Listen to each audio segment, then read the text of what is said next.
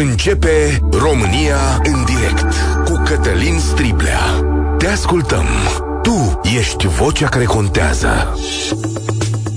Bun găsit! Bine ați venit la cea mai importantă dezbatere din România. În curând se va face o săptămână de la protestele agricultorilor și celor din transport, deși au fost mai multe runde de negocieri, iar o parte din revendicări acceptate, protestele nu și-au găsit rezolvarea. Mai mult, liderii lor au transformat protestul dintr-unul economic într-unul social dar și cu revendicări de natură politică. Dincolo de chestiunile legate de subvenții, motorină, RCA, modificarea unor legi, au apărut revendicări care țin de funcționarea altor domenii cu care protestatarii teoretic n-ar avea legătură. Totuși cer rezolvarea lor în calitate de români. Vă rog să ascultați declarațiile domnului Dănuț Andruș făcute în această dimineață.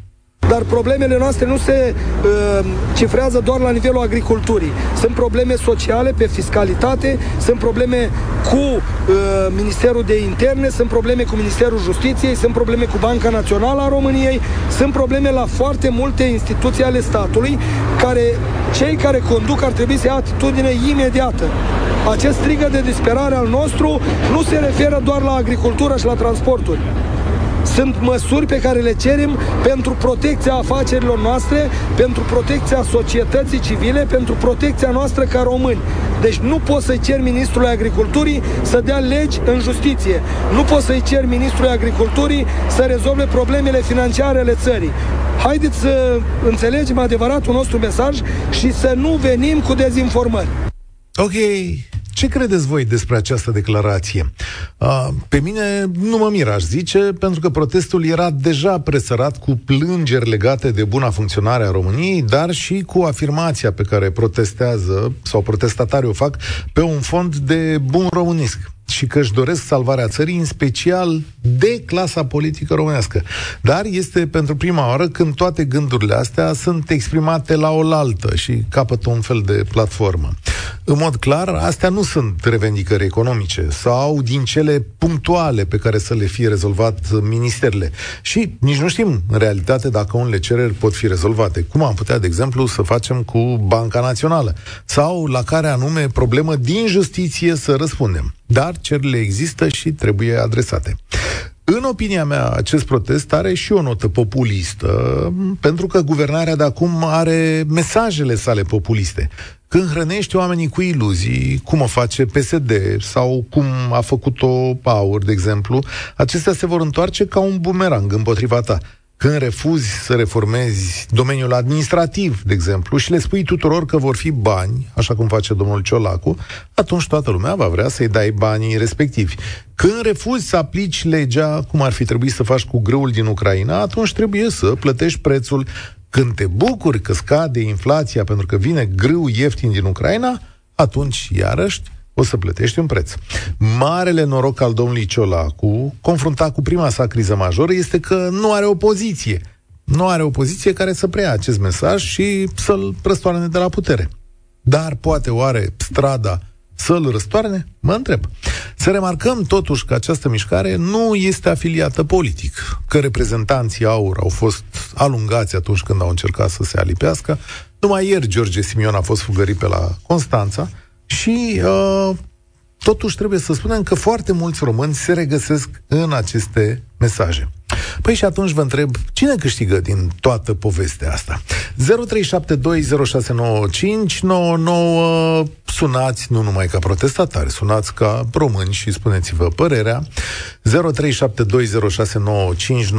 De acord cu noile revendicări ale protestatarilor? Se transformă acest protest într-o mișcare socială?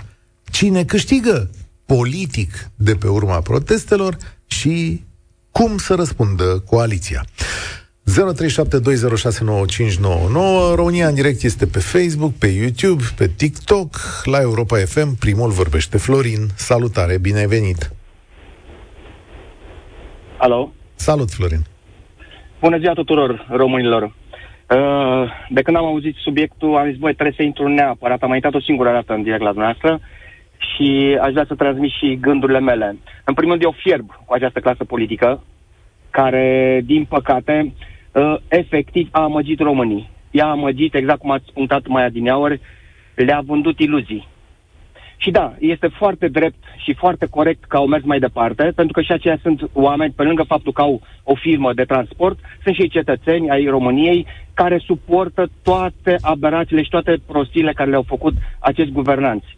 Și le-au tot, toată mizeria au aruncat-o sub preș și au tot pus sub preș și acum preșul deja a ajuns mai sus de, de prag, ca să zicem așa. Și este foarte corect și eu susțin și oricând este o mișcare de stradă, făcută uh, frumos, uh, fără scandal, fără așa, eu voi fi prezent. Chiar dacă eu sunt din Brașov, sunt dispus să plec până la București, în ideea în care oamenii ăștia să înțeleagă că nu suntem niște cifre, suntem niște oameni. Adică cum să tu să-mi spui mie că, uh, uh, cum să zic, uh, anulezi pensiile speciale uh, și tu de fapt nu anulezi nimic, ba mai mult de atât, decât atât în, în bugetul din 2024, tu mărești bugetul pentru pensiile speciale cu 18%, dacă nu mă înșel, uh, ceva de genul ăsta, s-ar putea să nu greșesc. Adică tu mărești bugetul la tot ce înseamnă cheltuielile statului și tu scazi acolo unde oamenii au nevoie.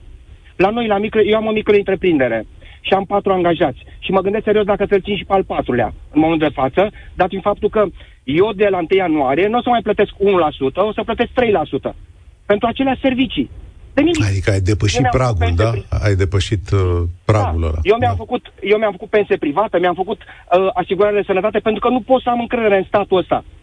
Mă forțează să-mi fac eu, să am backup-urile mele, că dacă, Doamne ferește, mâine mi se întâmplă ceva, eu nu mă pot baza Acum, pe statul român. Ca să înțeleagă lumea, în această circunstanță, din ultimii doi ani, factura uh, bugetară este plătită de cei mici și mijlocii. Micro-întreprinderi, Corect. companiile mijlocii Corect. și așa mai departe. Pentru că Corect. o corporație, chiar dacă îi pui 1%, și da. sigur, are niște probleme, că nu toate. De exemplu, Corect. Renault sau alții, dar altfel să descurcă corporația decât, decât tine. Asta e marea diferență. E reușește să gestioneze bugetele dintr-o parte în alta și le gestionează și le face. Eu n-am ce să dau afară un om. Nu pot să-i scad salariul care i l-am promis. Că dacă îi scad salariul, îmi pleacă el, natura și îmi pleacă toți. Acum, Florin, îmi dai voie să fiu avocatul diavolului? Adică aș vrea da, să înțeleg exact, pentru că Uh, știu sentimentul de nedreptate, cel puțin în privința pensiilor speciale, așa cum a evocat, da. Trebuie un să fiu... nu s-a scăzut, un leu nu s-a scăzut. Deci un, nu se așa poate, este. asta e bătaie de joc. Din potrivă, este unele au crescut. Din potrivă, unele au crescut, dar te întreb, tu crezi, sau de fapt aici e problema, crezi că în mod legal se poate rezolva chestiunea asta? Uite, de exemplu, da, da ok. Adică tu, tu îi crezi pe politicienii care îți spun precum Rareș Bogdan, dau un exemplu. Zice, doamne, desfințăm pensiile... Nu, nu, nu, model, aoleu, nu, doamne, nu, păi nu știu, a zis nu, Rareș Bogdan, a zis Ciolacu, a zis toată lumea. Rareș Bogdan a zis primul. Nu, nu. A zis, domnule, eu a, desfințez pensiile speciale, nu știu ce, eu, PNL. Dar dacă ți-aș spune că în realitate, încă o dată, îmi fac avocatul diavolului, Așa. Nu pot să le desfințez, pentru că sunt niște legi în vigoare care garantează chestiunea Dar asta. poți să le aduci la minim, măcar arăți o, un respect față de cetățean. Le aduci la minim, cât minim, cât poți tu. Le scazi 20, 30, 40, Alea, alea de exemplu, de la magistrați au scăzut cu 10 la 100, ceva, poate mai bine, uh, da, 10, 15. Exemplu cel mai bun e Ciucă. Lui loc, să zicem, cum se zice, el are 18.000 de lei și a scăzut la 16.900. Băi, oameni buni, și acum mai crește iarăși. Că s-a, s-a crescut salariul minim și că da, da, da, da, da, da, da. Voi, da. oameni buni, dar voi ne credeți, deci chiar așa voi vă bateți joc de noi. Normal că oamenii fierb, toți fierb ca și mine, probabil, în care, efectiv, nu, nu pot să înțelegi oamenii ăștia, uh, și pe, cel puțin PNL-ul. Deci cel puțin PNL-ul și Claus Iohannis, băi, oameni buni, voi, voi v-ați bătut joc de votul nostru.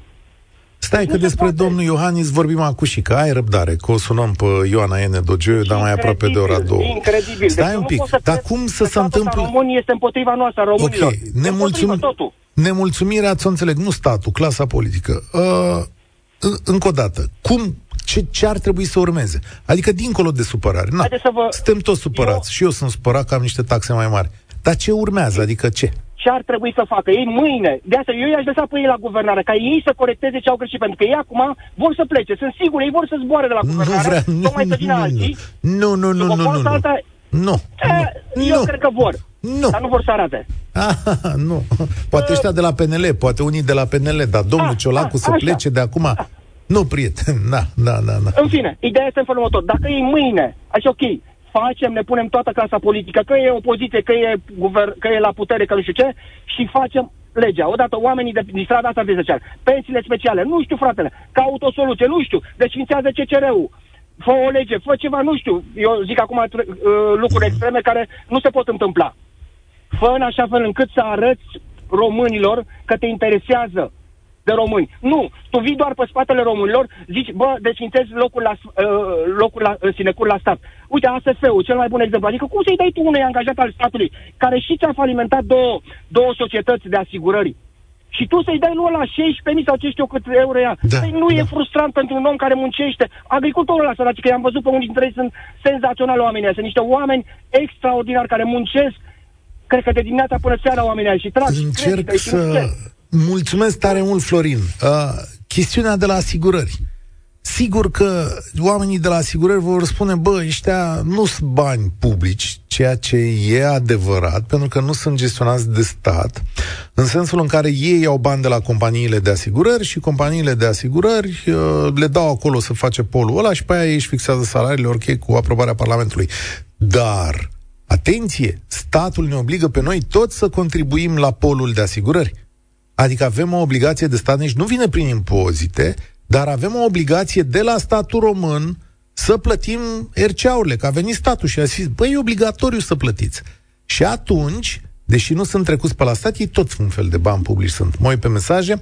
Eu cred că noile revendicări au ca scop să câștige simpatie din partea celorlalți cetățeni cărora acest protest le creează disconfort se referă la noile revendicări cele sociale.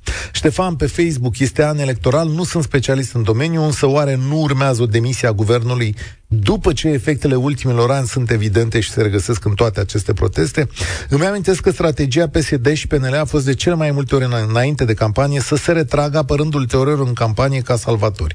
Poate mă înșel, însă toți cei care protestează m-aș bucura mult să revină număr la fel de mare la urnele de vot. Nu pleacă, tăticule, nici unul de la putere, părerea mea. Alin, salut! Uh, salut, Cătălin, uh, salutări uh, tuturor uh, uh, auditorului uh, pe care îl are emisiunea uh, ta. Uh, în primul rând, eu aș vrea să uh, spun o chestiune. În contextul ăsta geopolitic uh, regional unde avem un război, nu e totuși uh, ciudat că în toate țările, în Polonia, în Germania, în România, apar asemenea crize, care evident ele vin pe un, pe un uh, fundal foarte uh, propice, ca pe o miriște, este suficient să dai o scânteie. Dar să ne gândim că cineva câștigă totuși din aceste uh, uh, proteste. Nu că Cine? ele, încă o dată, nu ar fi nejustificate. Cine dar este câștigă? clar că...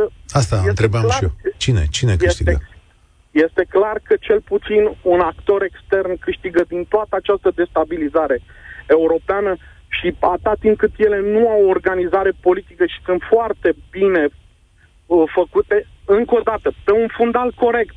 Dar eu vă spun că în spate simt că este altceva. Ok, nu știu să spun asta, Asta. Efectul, doi, nu știu să doi. spun dacă cineva dă foc la miriște. Stai o secundă, că să, să da. colaborăm un pic. Nu știu dacă cineva dă foc la miriște. Habar n-am. E posibil.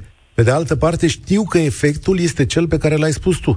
Stabilitatea în oricare dintre țările astea de la marginea Uniunii Europene fiind afectată, Rusia are de câștigat. Putem să spunem asta. În același timp, noi am ales democrația cu toate problemele sale.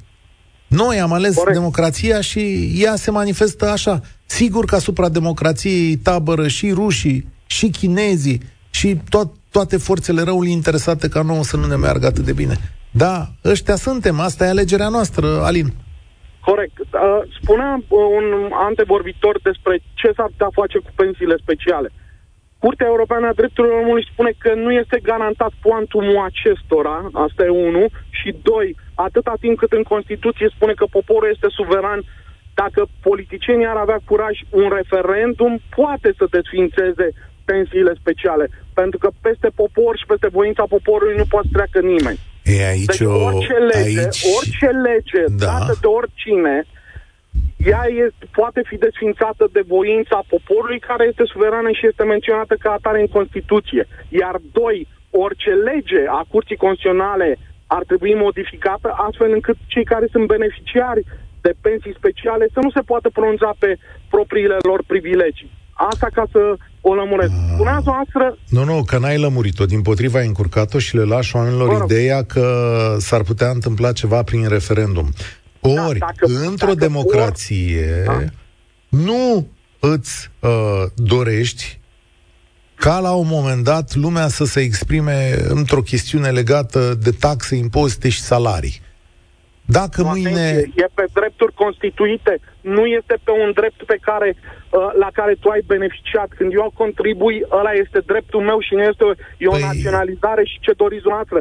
Dar astea sunt drepturi constitu- constituite păi, care sunt plătite te... de la bugetul de stat, nu pe contributivitate. De exemplu, în cazul...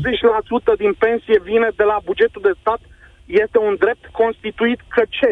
ca eu am avut putere sau influență asupra clasei politice sau poate și le-am că... spus să fac așa. Sau poate că a fost deci... un serviciu pe care ramura respectivă îl face de așa natură încât statul s-a gândit să-l plătească mai mult.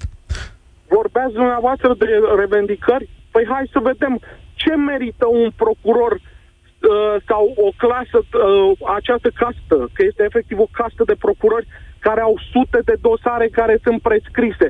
Ce serviciu au adus ei societății dacă dosarele lor sunt prescrise și da. nu sunt recuperate pagubele. Dar când l-au arestat pe Dragnea, au adus un serviciu? Nu știu, eu nu, eu nu cred că serviciul este când arestezi pe da. cineva sau și trebuie să împarți dreptatea conform legii. Dar când au făcut Sunt... dreptate și l-au băgat pe domnul Dragnea la pușcărie, au făcut un serviciu societății românești? Dacă, dacă nu au făcut la fel în cazul tuturor politicienilor, nu au făcut. Și au făcut, cum spuneți dumneavoastră, un serviciu. Deci cum? Trebuie Ave... arestați toți politicienii ca să fie satisfăcută da. setea de dreptate? Îmi pare nu, rău. Pentru că, din... pentru că, nu, pentru că sunt sute de politicieni care, și-au, care au angajat Uh, și știm foarte bine, uh, două secretare de la partid, cinci băieți care lipeau afișe și lor nu li s-a întâmplat nimic. Dar de asta am... Și au fost cazuri, au fost cazuri date de dumneavoastră, de, de presă. Da, sigur, sunt milioane. Pe unii... Și nu s-a întâmplat nimic. Pe unii îi prindem, dacă... pe alții nu îi prindem alin. Nu, nu există. Dacă vrem să-i prindem, când este semnalat, mai ales public, îi prindem pe toți. Dacă pe unul lăsăm să scape, justiția nu mai este oarbă, ci ridică de pe, de pe ochi uh, uh, bandana aia și nu e corect. Mm. Înțelegeți? Înțeleg ce, înțeleg ce spui, dar nu cred că există o țară care să meargă în absolut, din punctul mm. meu de vedere. Deci așa cum ceri, să meargă în absolut. Ori asta nu se poate să meargă în absolut. Iar generalizarea ne spune că o întreagă clasă socială nu își face treaba bine, este foarte, foarte periculoasă. Ce profesie ai? Păi să, păi să, jurist, să întrebăm, să întrebăm păi. justițiabilii din această țară, pentru că oamenii aceia de la proteste de aia spun despre justiție. Dacă noi în țara asta aveam justiție, țara asta era foarte mm. departe. Uh, e foarte, foarte greu departe. de spus, e foarte greu de spus și vorbesc în numele, cred eu, al procurorilor onești și judecătorilor onești și cinstiți care își fac treaba și prestează meseria asta, nu vrei nici măcar o generalizare a profesiei voastre de jurist, în care cineva ar putea să spună, a, dar juriștii noștri sunt slab pregătiți. Și mulți dintre ei sunt angajați la stat degeaba. Da. Vrei să zic eu... asta? Adică pot să zic asta, nu? Dar e dureros, nu? Să te pun da. pe toți la zi și să zic, bă, voi juriștii, da, sunteți uh, da, nu, nu sunteți chiar așa ceva foarte important în țara asta. Nu, nu, atenție, eu nu am generalizat. Eu am spus ba că da. percepția, nu, eu am spus că percepția oamenilor este corectă atâta timp cât sute de dosare sunt prescrise, nu sunt recuperate uh, uh daunele și nu există niciodată niciun vinovat cineva trebuie să răspundă că nu și-a mm, făcut treaba. Aici... Când, când da. tu lași un dosar să se prescrie și știi că se prescrie în două luni și nu ai dat termen, deși puteai... Doamna Camelia Bogdan, țineți minte, dădea termene de pe o zi pe alta. Vă aduceți aminte? Da, doamna Camelia Bogdan nu mai e magistratură. Nu contează. Eu vă spun că se poate. Și atunci când tu lași un dosar să se prescrie sau ai dat un, uh, ai dat un anumit verdict, mă, într-un caz de plagiat nici nu contează și te-ai pensionat a doua zi, este, cum să vă spun, lasă o urmă la cer. pe toți, pe toți judecătorii și procurorii corecți de care vorbeați dumneavoastră. Îți de acord cu tine aici. De asta fiecare trebuie să-și facă, uh, uh, cum să zic, meseria, iar noi trebuie să ne ferim de generalizări, ca să spun așa. Sigur că lasă o urmă asupra întregii Bresle, materie de percepție. Dar nu înseamnă că alți oameni din Breaslă nu și-au făcut datoria. Mulțumesc, Alin. Claudiu, salutare, e rândul tău. E acest protest o mișcare politică? Alo, bună ziua. Salutare, bine ai venit. Uh, Claudiu sunt, Știu. din Suceava. Uh, sunt uh, inginer agronom de profesie. Administrez o fermă, să spunem, medie. Și chiar acum mă întreb spre Siret. Uh, seara trecută și ziua de ieri mi-am petrecut un tractor și aș vrea să vă spun uh, ce mă doare pe mine cel mai mult. Uh, mă auziți? Da, te ascult, te ascult cu interes. Mă doare cel mai mult lipsa asta de respect care o avem noi din partea guvernanților noștri, care se laudă mereu că Ucraina au exportat prin România 20 de milioane, 30 de milioane de tone de cereale, dar la noi nu prea se gândesc. Uh, Anul ăsta reușim să mai însămânțăm, la anul poate, dar mă gândesc că peste 3-4 ani de zile o să importăm... Confruntați cu colosul agricol ucrainean, o să aveți foarte multe probleme. Asta pot să spun. Dar de ce da, zici, de da. ce zici tu că nu au lipsă de respect, că au lipsă de respect? Pentru că, uite, v-au primit la toate negocierile, au să stat de vorbă, au fost la toate ministerele. Noi l-am așteptat pe domnul Iohannis să-și ia geaca roșie și să intre între oameni, cum a procedat la protestele trecute. Mm. Mm, da. Uh, mie așa mi se pare. Nu suntem respectați și poate i-am ajutat prea mult pe ucrainieni.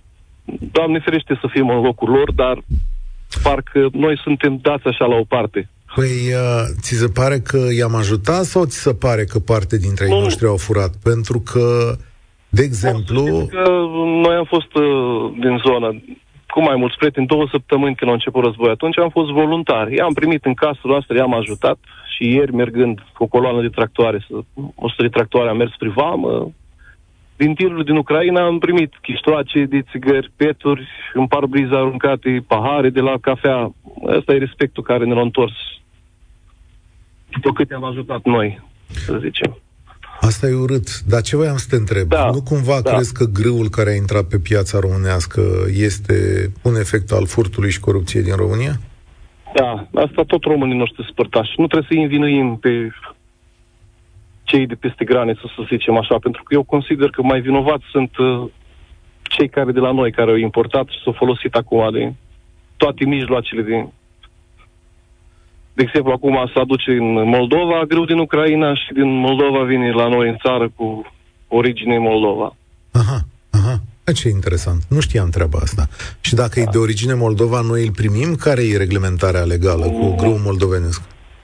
Exact să vă spun, nu știu, dar de intrat intră în țară. Uh-huh, uh-huh.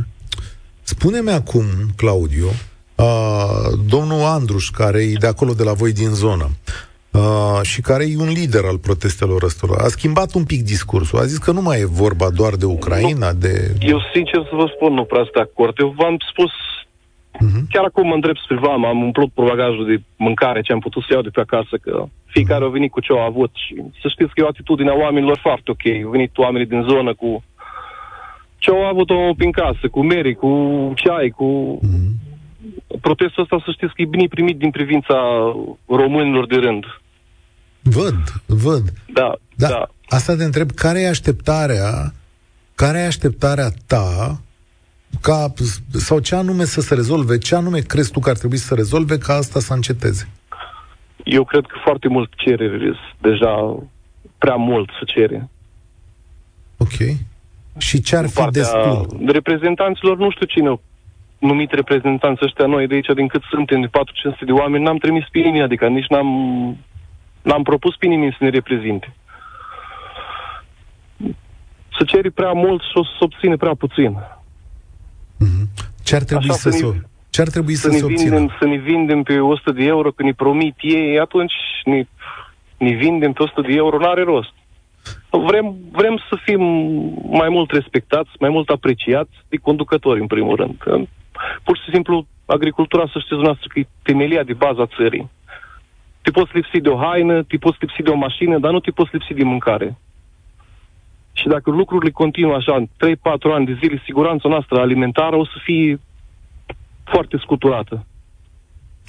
Și agricultura românească în sine ca afacere o să fie foarte scurt, scuturată. Mulțumesc, Claudiu, că ai sunat. Dan, salutare, ești la România în direct. Salutare. Uh, eu nu sunt fermier, dar cunosc ceva în zona aceasta a fermierilor și nu-mi place că, uitându-mă puțin acum peste protestele astea, am senzația că cei de la putere, împreună cu serviciile, dau din coate atât de tare și încearcă într-un efort conjugat, exact ca în anii 90, cum făcea Iliescu cu privire la uh, Golaniadă și că, domnule, nu se mai poate, cam asta încearcă cei de la putere acum cu serviciile, să lege protestele astea de un fel de anarhie de Rusie. E foarte simplu, sunt două probleme mari, și anume, uh, greurile astea ucraineni care teoretic trebuie să tranziteze și care nu tranzitează, dar nu pentru că nu există o legislație, ci pentru că au ordin mai de sus să nu controleze faptul că ei lasă pe acolo. Și inclusiv domnul Boloș a spus lucrul ăsta, că noi nu putem să vedem ce lasă ucrainenii pe trapă.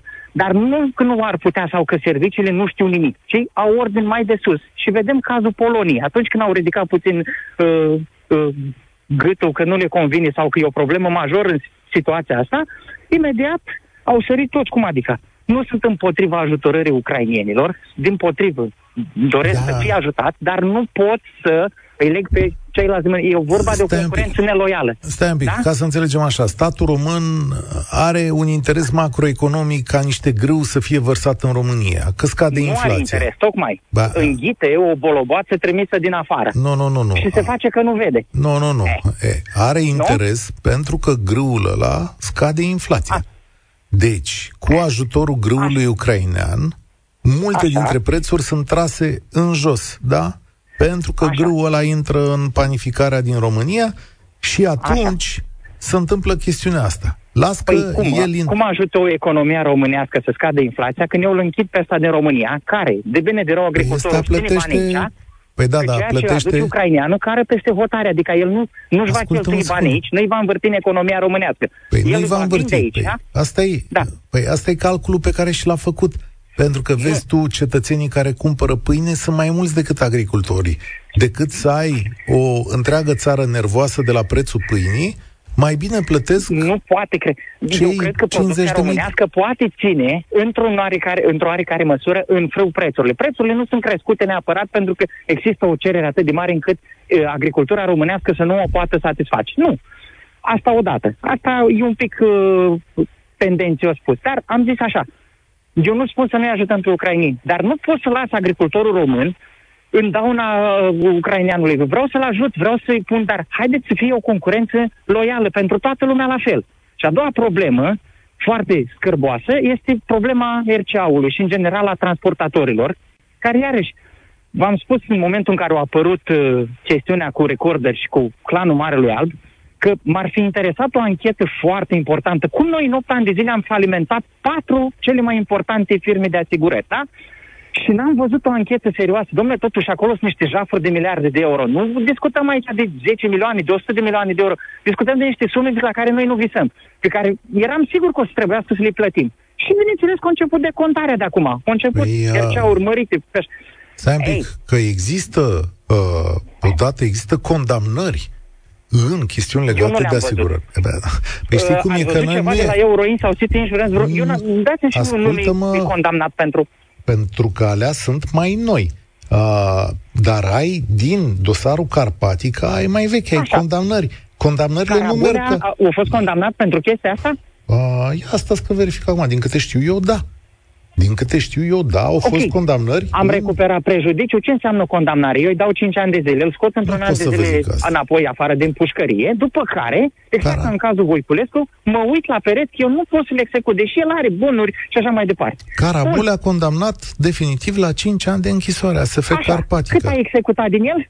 Din, din, uh, și cât s-a recuperat din prejudicii, că e foarte important aspectul ăsta. Pe mine nu mă încălzește cu nimic dacă el stă 5 ani la pușcărie. Da, da, ați zis au... că, uh, știți cum e, sărim din argument în argument, adică da, să spuneți așa, întâi da. n-ați văzut condamnare, dar, după care ați văzut condamnare, ați spus, domnule... Urățenia uh, acestor, uh, acestor zile, care este? Că aici asta vreau să spun și uh, că se încearcă un fel Uh, domnule, protestatari ăștia sunt, uh, uh, cum se cheamă, instigați de ruși, sunt instigați de tot soiul de, uh, mă rog, țări neprietenoase, nedemocratice. Eu nu spun că ei nu se folosesc de aspectele astea, însă nu mă pot face sau să neglijez că nu sunt niște probleme reale. Sau să arunc doar vina că vine Rusia aici în România și îmi creează mii de stabilitate. Domnule, prețul ierceaului a crescut. Agricultorii au o problemă cu prețul uh, produselor pe care le fac. Și așa mai departe. Inclusiv aud să pe Pârvulescu spunând că chiar și protestele profesorilor sunt mâna rușilor și că uh, Acum nu știu de fapt ce a spus, e vorba de un război hibrid. Domnule, nu se poate așa ceva. Deci Uite, televiziunile chiar... astea și în general, toate, majoritatea în uh, dimineața asta... de știri au devenit niște propagandiste, ce, ceva de speriat. Acum faptul, faptul că dumneavoastră aveți opinii diferite, nu înseamnă că toată lumea face propaganda. Adică, hai să ne înțelegem. Diversitatea de opinii este cheia democrației. Așa. La fel Dar pot să vă spun și eu că dumneavoastră acord. faceți propagandă. În dimineața asta, ziarul da. german Bild a publicat Așa. documente a, inter- interceptate de jurnaliști de la serviciile secrete din Germania, care arată că Germania însă și este ținta unui război hibrid din partea Rusiei. Eu nu contest lucrul ăsta. Dar problemele sunt. De ce nu le rezolvăm noi ca să nu ajungem acolo? Păi, asta nu pot să vă asta, răspund. Asta, asta e puterea păi, acestei asta vă țări. explic. Da. Principala problemă nu este că Rusia își bagă coada sau că, nu știu, păi, asta vine China aici devreme, da. prin diversi lobiști. Problema da. este că eu am o nemulțumire sau am o problemă, da? Mie nu mi-au crescut, nu știu, mie, eu simt erceau mult peste ceea ce pot eu să plătesc. Sau simt că mă, mă sugrumă foarte tare uh, jafurile alea, da? Că da, Rusia se va folosi Îți de acord, cu tine că, că la mineriadă, în 90, erau și golani acolo, erau și instigatori. Ume, problema de fond era cu totul alta. Nu poți să pun într-un fenomen de masă că câțiva golani fac panoramă sau așa mai departe, nu?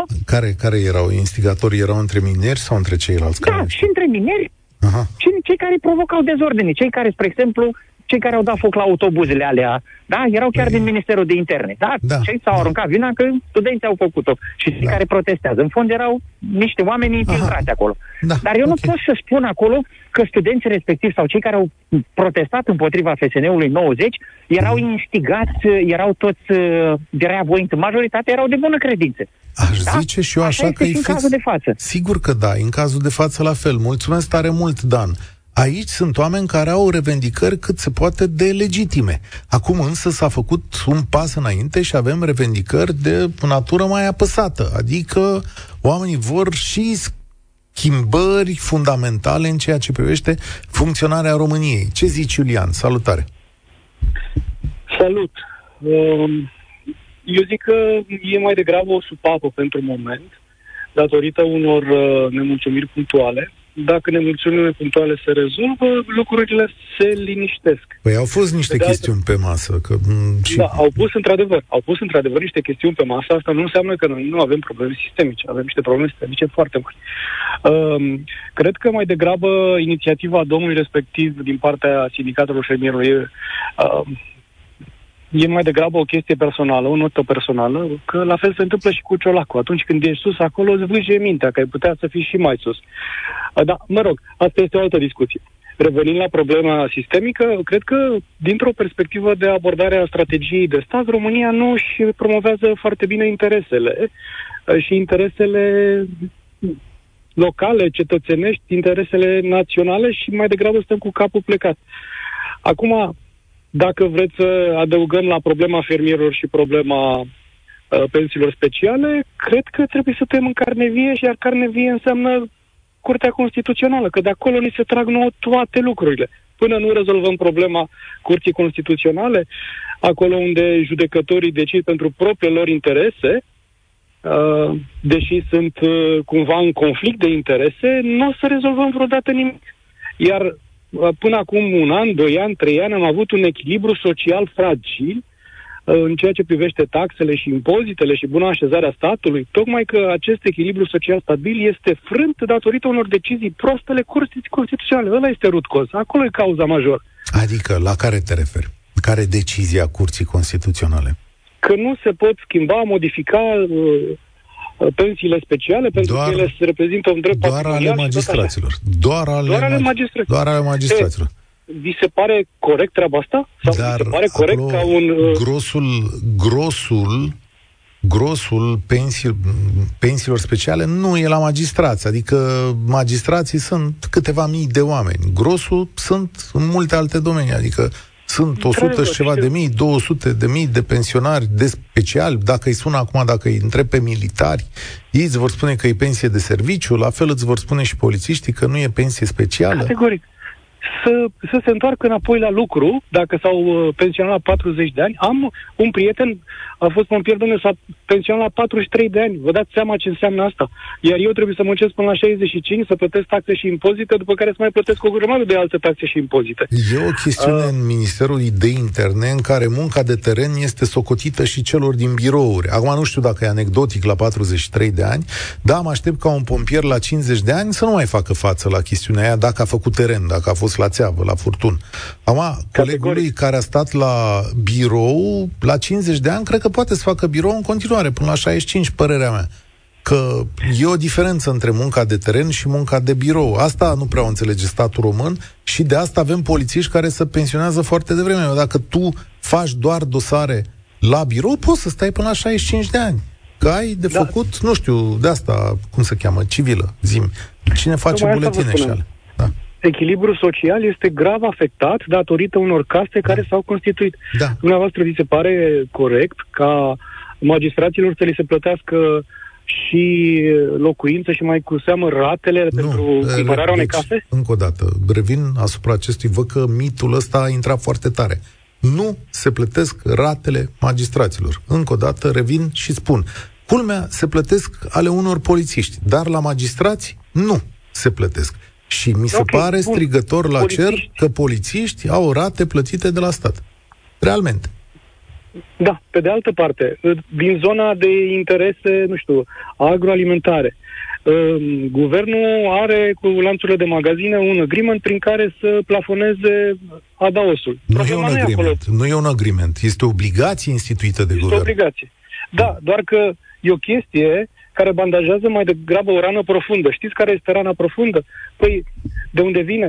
Faptul că toate magazinele noi care se deschid, se deschid prin credit intern, care trebuie rapo- uh, rambursat în 5 ani de zile.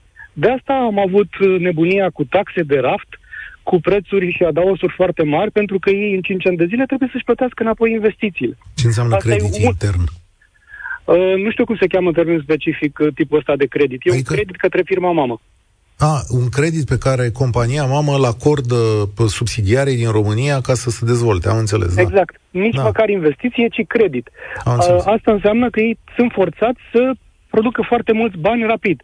Pe de altă parte, uitați-vă la Uh, principiile economiei de piață. Că eu mi-aduc aminte, eram copil pe vremea lui Petre Roman când s-au făcut privatizări și au spus că în economia de piață trebuie să ai minim 2-3 concurenți.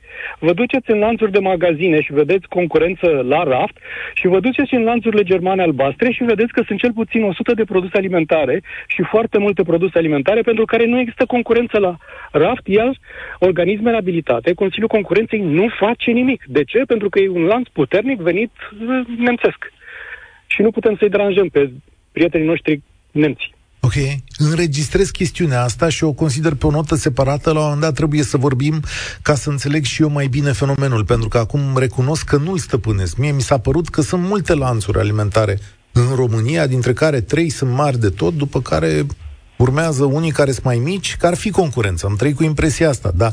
Acum... Eu vă spun de concurență la raft. Trebuie a, a, să am un produs și alte două variante concurente. Nu un produs privat pe care mi-l pun pe raft, iar pe restul nu le permit să își promoveze produsul pe rafturile mele. Aha, Nici okay. măcar nu iau un calcul. Bun, trebuie să mă învățați, să sun într-o zi să văd despre ce, despre ce e vorba. Mulțumesc tare mult, uh, am prins-o pe Ioana Ene Dogioiu, că v-am zis că trebuie să vorbim de stimatul Iohannis. Salutare, Ioana! Bună ziua! Uh, sunt curios întâi de toate cum percepi tu protestul în momentul ăsta, pentru că, dincolo de uh, chestiunea uh, uh, punctuală, economică, s-au adăugat revendicări mai mari, adică, domnule, sunt probleme la finanțe, sunt probleme la Banca Națională, la justiție, spune domnul Andruș. Ce sentiment ai acum? Este o furie care mustea de mult în societate și uh, eu am scris de foarte multe ori despre ea. Numai cine n-a vrut să o vadă sau este complet desprins de firul ierbii, n-a simțit-o, era o trepidație a societății. Și a fost de, de ajuns uh, picătura care a umplut paharul, și anume uh, modificările fiscale de la finalul anului trecut. Sigur, reacția n-a fost imediată că au venit sărbătorile. Dar acum, iată reacția și ascultând emisiunea ta, nu numai pe aceasta, ci și pe uh, celelalte pe care le-ai făcut pe această temă, îmi dau seama cât de frustrată uh, pe bună dreptate, în bună măsură este societatea, cât de ample sunt nemulțumirile și ce uh, combinație stranie este între percepții corecte și uh, mitologii numai tu, numai ce ai desfăcut vreo două acum, în ultimele 10 minute. Stai o secundă, uh, Ioana. Luăm un minut de publicitate și ne întoarcem, te rog frumos. România în direct. Cătălin Striblea la Europa FM. Și cu Ioana Nedogeiu la telefon, o citiți pe Spot Media în fiecare zi. Uh, Ioana, spunea așa că e o presiune care a explodat odată cu noua fiscalitate, și care poate duce unde, e întrebarea mea. Pentru că, uite, revendicările nu mai sunt doar de natură fiscală. Foarte greu de unde poate să ducă. Și uh, cel mai greu de răspuns este, având în vedere fractura totală de încredere, uh, canionul care este acum între uh, guvernanți și guvernați și aici a fost o ultimă picătură, chestiunea profesorilor și uh, momentul în care doamna Deca a ieșit uh, ca o senină, așa, fără niciun fel de problemă, se spune, dar n-am făcut eu promisiunea aceea. Era vorba de uh, salariul debutantului. Uh-huh. E, în momentul în care vezi lucrurile astea, în ce să mai crezi? Nu mai crezi în nimic. Nu mai poți să crezi. În ce crezi? Încep să crezi din ce în ce mai mult în conspirații, în zvonistică, Uh, ai și presa care este mereu acuzată că ia, în bună măsură, pe bună dreptate, că ia bani de la partidele politice, deci începi să te îndoiești și de acel lucru. Pentru că foarte multă presă ia bani de la partidele politice. Asta și spun. spun. Da.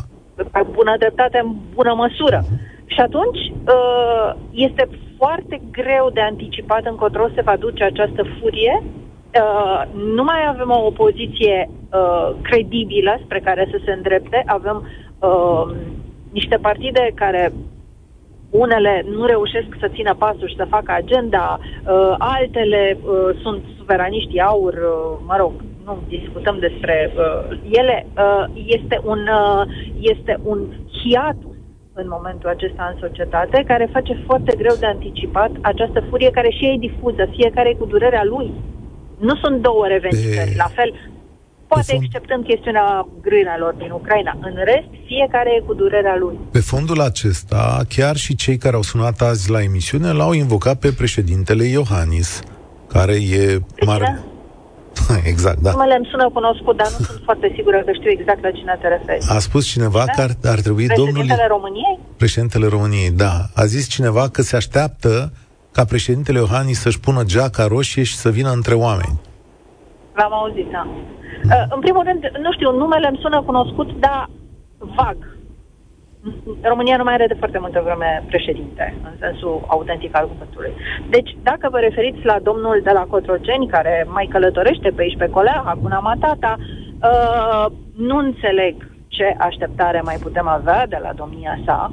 Cred că este fantezistă orice așteptare, uh, dincolo de faptul că, sigur, pare că domnul uh, cu pricina își uh, negociază foarte intens uh, viitoarea funcție uh, probabil cu protocol mai generos decât cel pe care l-a putut oferi România. Crezi, deci, crezi în varianta asta că domnul Iohannis chiar poate să meargă la Consiliul European?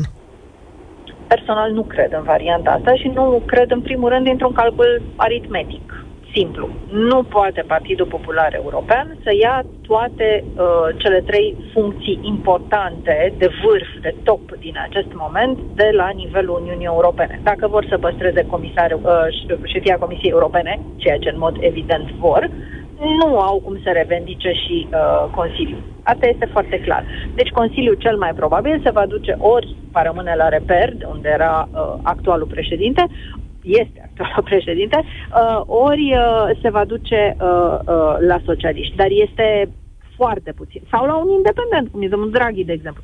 Deci nu, nu se pune problema ca logică a funcționării instituțiilor europene ca domnul Iohannis să devină dincolo de statura, dincolo de orice alte argumente. Și nu atunci, intră în socoteli. Ce, ce e învălmășeala asta în clasa politică românească? Numai ieri cred că vorbea domnul Ciolacu despre situația asta.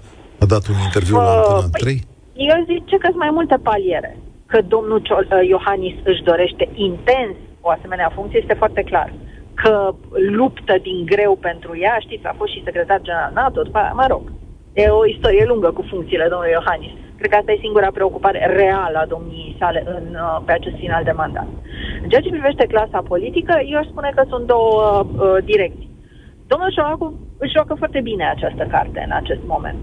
Uh, știe că nu există nicio șansă. Adică e o fantezie pe calculul pe care vi l-am spus mai devreme. Dar uh, cum? De ce să spună în condițiile astea eu mă opun? Nu și o uh, pune niște tușe naționaliste puternice, l-ați auzit? Un român să fie acolo și eu m-aș bucura să fie un român, de parcă românul ăla s-ar apuca să arunce chiftele peste gard în țară. Deci, domnul Ciolacu face ceea ce trebuie să facă. Sigur, cu mare drag ne-ar plăcea dar ce să vezi, nu se va putea. Uh, în ceea ce îi privește pe liberali, ei speră. Este ei se agață de orice speranță care le-ar putea potența puțin șansele uh, din ce în ce mai întunecate în uh, perspectiva alegerilor din acest an. Și asta ar fi o variantă cumva să-l împingă pe domnul Ciucă să devină să ajungă acolo, să fie președinte interimar și din perspectiva aia să abordeze alegerile și doar, doar, poate, poate, cine știe. Da. Ioana, uh, mâine seară ai emisiune Piața Victoriei, altă temă care cred că merită iarăși discutată la România în direct. Vine ministrul Rafila la tine, înțeleg? Joi. Joi, joi, îmi cer scuze, așa e, joi. joi. Da, joi. Joi seara, da. Uh, sunt multe de discutat cu ministrul Rafila. Uh, în primul rând, această uh, criză din sănătate extraordinar de mare, uh, cu mult mai mult dincolo de chestiunea uh, acestor uh, posturi care se deblochează, să vedem cine le va ocupa, dacă are cine să le ocupe, în primul rând, da? Și acolo este un, și... o problemă, chestiunea medicilor de familie, iarăși. Medici poate... de familie și ambulatoriu, oameni da. care nu-și iau banii, să știe toată societatea românească că din luna noiembrie, oamenii din ambulatoriu nu și-au luat decât 40% din salarii. În luna decembrie nu au luat deloc din facturi, că ei facturează și atunci oamenii nu și iau da. banii. Și, Acum da. să anticipăm uh, un lucru. Sunt chestiuni care nu țin de Ministerul Sănătății. Chestiunea medicilor de familie din acest moment, contractul, casă, este sigur. cu Casa de Sănătate. Sigur. Da. Deci, și aici avem o bicefalitate în care Ministerul răspunde de una, Casa de Sănătate răspunde de alta, de bani mai precis pentru asigurați și uh, domnul uh, Arafat răspunde de urgență, nu? Și aceasta va fi o chestiune de discuție. Uh, e foarte complicat sistemul uh, și atât de alambicat încât unele lucruri nu pot fi rezolvate decât de toți trei deodată, mă rog, de toți de amândoi, și Casa de Sănătate și uh, Ministerul. Sunt curios, aștept răspunsurile Ioana Ene Dogioiu, și citiți eu. și editorialul ei pe Spot Media despre intervenția poliției în aceste proteste, absolut sublimă intervenția poliției și dosarele sale penale în foarte multe situații. E și asta o latură a protestului. Ne întoarcem însă la ce vorbeam și anume la uh, plecarea sa dintr-o zonă economică către o zonă socială, cu revendicări mai ample. 0372069599. Marian, salutare, mai ești acolo? Bună ziua, domnule Trebea. Salutare, te ascult. Ce să zic, sunt din România, o țară care cred că nu știm, dar cred că e falimentară. Cred că astea sunt principalele motive pentru care guvernul dă din uh, colț în colț în cazul oricărei decizii, pentru că probleme din ce vedem au toate industriile. Și sănătatea, și educația, și poliția, și bă, agricultura. Nu cred că există un domeniu care să nu aibă probleme. Sunt de acord cu protestul uh, celor din agricultură, dar eu sunt de părere că ar trebui să ieșim mult mai mult în stradă și să protestăm cu toții la un loc, nu pe rând. Pentru că automat Oameni... Uh, puterea scade. Oamenii aceștia i-au chemat, de fapt, la protest pe toți cei care sunt întreprinzători mici și mijlocii, pe care cade cea mai mare povară a noii taxări, a noilor implementări ale Absolut. legislației, facturei, transport și așa mai departe. Cam ăsta e mesajul, adică nu suntem doar noi agricultori, sunteți toți cei mici la un loc. Întrebarea este, bun, suntem nemulțumiți la adresa PSD și PNL. Ce punem în loc? Dacă e vorba de pus în loc, Marian. Asta este problema. Nu avem ce să punem în loc. Știu că nu credeți în uh, ideea că vine cineva și va schimba complet uh, tot ce se întâmplă și cum se fac lucrurile, dar eu cred că nu avem altă variantă. Deci ori ne chinuim așa, ori dacă avem norocul și reușim să ne unim și să facem în așa fel încât să vină într-adevăr un grup politic care să facă niște schimbări majore. Problema este că românul are obișnuința de a ieși în ultima perioadă, de a da jos, a pune pe cine crede că e bine, dar după aia nu mai există susținere. Adică degeaba se fac schimbări dacă vin alții cărora nu le convin și au interese și uh, țipă mai tare, că îi dau jos înapoi pe cei care rămân fără susținere imediat după ce sunt puși în funcție. E posibil. Și este o problemă de constanță a poporului român. Ce ar trebui să rezolve acum clasa politică, astfel încât tu să vezi un dram de speranță în, în perioada asta de nemulțumire? Da, eu consider că sistemul este um, profund uh, alterat, nu știu, are da. mari, mari carențe. Adică eu vă spun pentru că am avut uh, în săptămâna trecută o discuție cu uh, câteva persoane care fac parte din uh, un uh, spital public uh-huh. și discutam despre instalarea unor uh, programe pentru management. Uh, la un moment dat, toată lumea pe partea de ambulator zicea că domnule, la ora uh, 17 ne terminăm programul. Și la un moment dat am zis eu, zic că ce scuze, nu vreau să deranjez pe nimeni, dar de ce nu se prelugește programul dacă nu aveți locuri sau nu aveți când să vedeți mai mulți pacienți, dar aveți mai mulți pacienti? Aha. Adică cerere există, nu? Și ce ți-au zis? Și uh, răspunsul a fost, păi cine să vină după ora 17? Că medicii au program doar până atunci. Și zic, bun, dar dacă ei, dacă li s-ar pune la dispoziție un orar și li s-ar zice, domnule, poți să vii și la 17.30 și la 18 și ești plătit, da, normal, că doar vii la muncă. Și răspunsul m-a, m-a șocat, sincer. Răspunsul a fost că medicii nu sunt plătiți pentru orele suplimentare. Ok, e medicii posibil. sunt plătiți până la ora 4 sau 5. Uite, în aceste medicii... condiții, în aceste condiții, sistemul, odată, nu îi face pe oameni să-și dorească să stea sau să vină la muncă, pentru că ei rup ușa atunci când știu că nu mai sunt apreciați și nu mai sunt plătiți, ceea ce este evident și de înțeles că suntem oameni, da? Și chiar dacă ar vrea sau n-ar lucra la privat, ei nu au decis să rămână la muncă în plus. Unu. Și doi, sistemul este făcut pentru acele categorii sociale care nu generează și nu plătesc taxe pentru a-l susține. Absolut. Adică pentru cei bătrâni, pentru elevi și pentru studenți și persoanele care au timp să vină între 8 și 16. Iar cei care plătesc și susțin sistemul trebuie ori să se, să-și ia o zi de concediu, ori să se certe la muncă, să poată să plece să-și facă o analiză, dacă găsesc loc să-și facă o analiză, ori să se ducă la privat și să plătească încă o dată același lucru. Corect, și bună observație. Dar, de fapt, întreg sistemul din România nu este făcut sau nu este croit de-a lungul timpului pentru România muncitoare. Adică nu te ajută în afaceri. Dar nimeni nu schimbă nimic. Absolut, nu te ajută să dezvolți o afacere. Nu, n-aș zice de un privilegiu, da, dar să te lasă clar. să muncești te cocoșează cu controle, te cocoșează Absolut. cu tot felul de schimbări, cu e-taxe, nu ai timp să respiri, în fiecare an ai o durere de cap, că ești mic antreprenor, că ești firmă mijlocie. Dar haideți să vă dau alt da. exemplu. Alt exemplu. Uh, contabilul în această toamnă, când am fost să duc actele de iarnă, de fapt, noiembrie-decembrie, i-a zis, zice, am foarte mulți clienți care au uh, casa umflată, vor să plătească, dar nu au cum, pentru că i-au dat lege să se plătească până la 15 noiembrie. Au dat 15 zile, nici măcar nu au dat un termen pe care îl are orice instituție de stat să răspundă Așa. la o solicitare. Ei l-au, l-au dat 15 zile pentru toată țara să se pună în regulă, pentru o problemă care dăinuie de la nou, din 90 de când s-a făcut prima firmă până acum, da? 15 zile, și uh, în același timp te obligă să o faci ori prin bancă, în condiții în care ei sunt conștienți că banii nu există, ori uh, ai o limită de 10.000 de lei pe zi. Păi contabilul mi-a zis că sunt firme care au milioane de lei. Și oamenii vreau să plătească impozit. Au zis, da, domnule, bine, hai să ne, să ne reglăm. Dar nu aveau, deci nu aveau posibilitatea. Deci uneori aveau... România te face să explodezi. Mulțumesc tare mult, Marian. Ia un mesaj de pe Facebook. Pe mine mă sperie că majoritatea protestelor din ultimii ani au cerințe sociale și socialiste care teoretic n-au nicio legătură cu piața liberă. Îți de acord cu ce spui.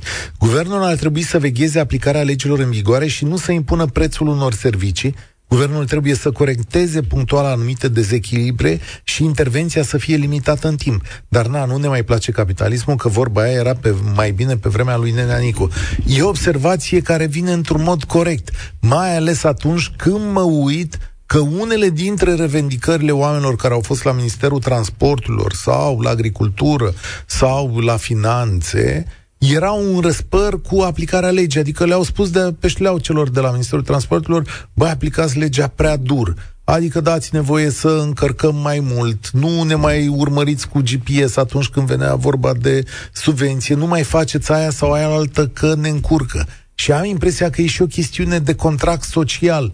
Unii dintre oamenii care s-au dus acolo la revendicări au spus, bă, nu prea ne plac regulile. Da, sigur, sunt multe probleme în România. Și atunci când statul nu le rezolvă, ăsta era contractul social. Bă, nici noi nu facem treabă, dar și voi mergeți pe lângă lege un pic. Și am impresia că pe undeva cineva vrea menținerea acestui contract social. Ora asta nu mi se pare ok, da? Trebuie să mergem la aplicarea legii, pentru că așa funcționăm mai bine împreună. Bogdan, salut, ești la România în direct. Ce fel de protest Bună este ziua. acesta? Bună ziua și la mulți ani. La mulți ani. Din punctul meu, din punctul meu de vedere, uh, protestul a devenit politic, pentru că el a pornit punctual pe niște lucruri care au preocupat domeniul transportului și agriculturii, adică Ucraina, prețul motorinei, adică al accizei, RCA-ul. Uh, RCA-ul, din punctul meu de vedere, va avea o valoare mare pentru că nu avem infrastructură și toată lumea își face calculele în funcție de posibilitatea incidenței unei, unei daune, iar în România, unde nu sunt suficiente, nu e suficient loc pentru câte mașini sunt, mai ales în orașe, bineînțeles că va fi RCA-ul ridicat. Iar ca măsuri imediate, din punctul meu de vedere, nu știu cât de corecte sunt, aș face o transmisiune în direct în plenul Parlamentului 24 de ore. În felul ăsta aș va lua bani pe republicitate și televiziunea română. Hmm. Aș schimba modul de, a se, de taxare în ideea în care aș face fondul pentru sănătate și domeniile importante ca educația sau infrastructura să aibă o, o cotă parte din, din masa de taxare, după care aș pune separat șomajul, pentru că avem foarte mulți oameni care stau pe șomaj și avem o populație activă neocupată destul de mare și astfel am mai reușit de cât să ne despovărăm vis-a-vis de uh, pensiile pe care trebuie să le achităm, cheltuielile sociale vis-a-vis de pensii. Iar cât privește domeniul de justiție, aș scoate termenul de prescriere, pentru că responsabilitatea și daunele făcute sunt pe viață. Uh, da, e foarte greu să discutăm instituția prescrierii cine știe căror fapte la, la radio. Adică credem că sunt lucrări de da. doctorat și cărți scrise de experți despre prescriere, despre prescripție în, uh, în, în drept și m-aș teme așa un pic să abordăm noi doi chestiunea asta, de ce o faptă care n-a fost prinsă să fie nepedepsită la un moment dat, sigur că dreptatea Eu trebuie să intervină în toate, dar e o discuție foarte complicată. Eu vă, vă cred, vă înțeleg, dar nu știu dacă sunteți de acord cu mine sau nu, daunele sunt efectiv atac la siguranța țării, sunt strategice. ne referim la absolut orice. Că este vorba de m, felul în care este administrat fondul pentru infrastructură, unde sunt accidente. Ăla este primul. După aceea la sănătate, unde persoane, toate, toată populația atât activă care plătește taxe, cât și cei care și-au făcut datoria față de societate, mă refer la pensionari, nu beneficiază de servicii. Adică sunt niște lucruri vitale. Iar nu, și nu am vrut, am evitat să mă duc în extremitatea statului Singapore, de exemplu, că unde corupția se condamnează, îți oferă condamnare pe viață. Da. Pentru că știu că nu avem capacitatea de a dovedi de neclintit că a, fost, a avut loc un, un, un, uh, o faptă de corupție. Adică e dincolo de 100%, pentru că se pot face înșenări, cu inteligența artificială se pot face acum deepfake-uri, se pot măslui tot felul de lucruri și va fi din ce în ce mai dificil de dovedit vinovăția cuiva. Cred că sistemul... Dar de... Da. Cred că sistemul european este destul de ponderat, adică trebuie să-l luăm în calcul. Eu te-aș întreba însă unde crezi că merge acest protest? Adică către ce se îndreaptă? Mi se pare că este haotic, pentru că deja nu mai știm ce vrem. Adică, bun, nu ne convin multe, corect, dar măcar el a început concret, punctual. Adică, acciza, bineînțeles că statul va încerca să obțină cât mai mulți bani din cât mai multe locuri, fără să ne dăm seama. Dar în condițiile în care barilul de petrol, eu sunt agricultor și sunt, trebuie să fiu conectat la piața internațională, pentru că așa știu și îmi fac o idee despre ce prețuri vor fi în vară, care vor fi prețuri scăzute, pentru că sunt producții peste tot pe glob. Și da, nu au fost fenomene meteo. Da. M-am uitat și eu, producțiile sunt mari peste tot. Da. Adică petrolul, barilul este jos și noi plătim mai mult pe motorină. Vă dați seama că ne enervăm imediat. Și vă mai zic o chestie vis-a-vis de grâu din Ucraina tot binele pe care îl face scăderea, scăderea inflației prin faptul că dă mai puțin bani pe aliment, ne se va întoarce ca rău pentru că ucrainienii față de români și față de Uniunea Europeană folosesc substanțe care, nu, care sunt interzise în Uniune. Absolut, absolut știu asta. Încă o dată atrag atenția, mulțumesc tare mult, Bogdan, încă o dată atrag atenția că concurentul Ucraina pentru agricultura românească este ceva monstruos. Adică pentru noi sau pe noi ne va lovi foarte, foarte tare și trebuie să găsim acele măsuri pe care uh, să le uh, impunem astfel încât noi să fim protejați, afacerea noastră să fim protejați. Nu uitați, suntem exact în aceeași discuție uh, pe ca, care, pe care Europa a purtat-o când România și Polonia, cu puterea lor agricolă, au venit în Uniunea Europeană și când am început să le luăm banii. Ce va fi în momentul în care, dacă ajungem acolo, vom da subvenții agricole în Ucraina? Mamă, deci va fi nebunia pământului, gândiți-vă. Și drumul către încolo se setează, dacă nu cumva Rusia câștigă războiul ăsta, asta e o rea și mai mare. Mai bine le dăm subvenții la ucraineni decât rusii, rușii să vină cu nave militare pe Dunăre. Doamne frește, asta ne-ar mai trebui. Vreți să-l ascultați un pic pe domnul Ciolacu, că a vorbit aseară la Antena 3 și a zis și el ceva de proteste. Toate aceste lucruri trebuiau, trebuiau mai mult discutate. Ce îmi pare rău este faptul că s-a pornit a un fel de, de război între, între agricultori și, și transportatori și guvernul României sau autorități în general. Pentru că nu s-a, nu s-a scandat nimic cu, cu rea credință.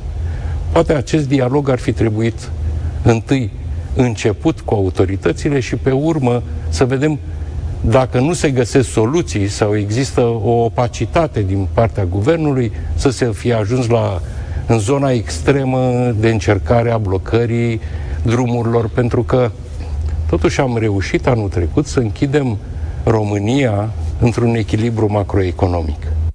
Da, da, echilibru macroeconomic nu se vede și în buzunare la oameni. Deci domnul Ciolacu e de acord, e aproape de acord și el cu protestul, dar nu cu modul în care se desfășoară. Dragoș, ce zici? Uh, bună ziua! Uh, ce să zic, eu cred că protestele astea au o mare componentă politică. Ce anume? Dacă ne uităm, uh, păi, în primul rând, de unde până unde transportatorii s-au aliat cu agricultorii și de ce? așa brusc. Fiecare are problemele lui specifice Singurul lucru care e comun și unora și altora sunt uh, mașinile mari cu care pot bloca diverse artere. Păi și cine să... Importante. Ai zis că Păi, e o... cine Com- să? Păi hai să ne uităm. Cine să? Cine are interesul să facă zânzanie uh, în Germania, în Polonia, în uh, România și pe oriunde se poate? Cine? Păi cine? Vecinul nostru, mă rog, de după Marea Neagră, Aproape viitorul nostru vecin. Rusia sovietică. Acum a fost cineva, Dragoș, mai devreme în emisiune, care a zis așa, băi, nu mai puneți pe asta întâi, pentru că sunt probleme reale ale acestor oameni și Hai de-abia... să le luăm problemele reale. Le iau și pe problemele reale.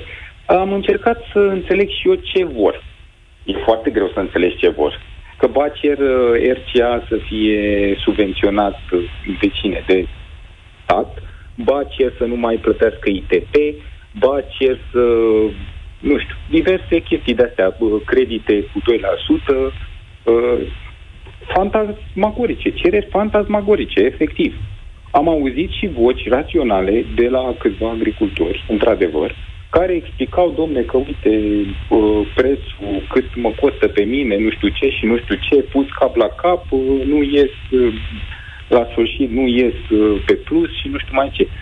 Dar hai să ne uităm. Agricultura este un domeniu care ce? Este puternic subvenționat de UE, Da. sau mă, mă rog, hai să, să nu zic puternic, dar subvenționat Cel până la mai urmă puternic. de UE. Cel, cea mai subvenționat- mare subvenție din Uniunea Europeană vine către agricultură. subvenționat sau ajutat și de statul român prin, Da. de la motorină, pe diverse locuri.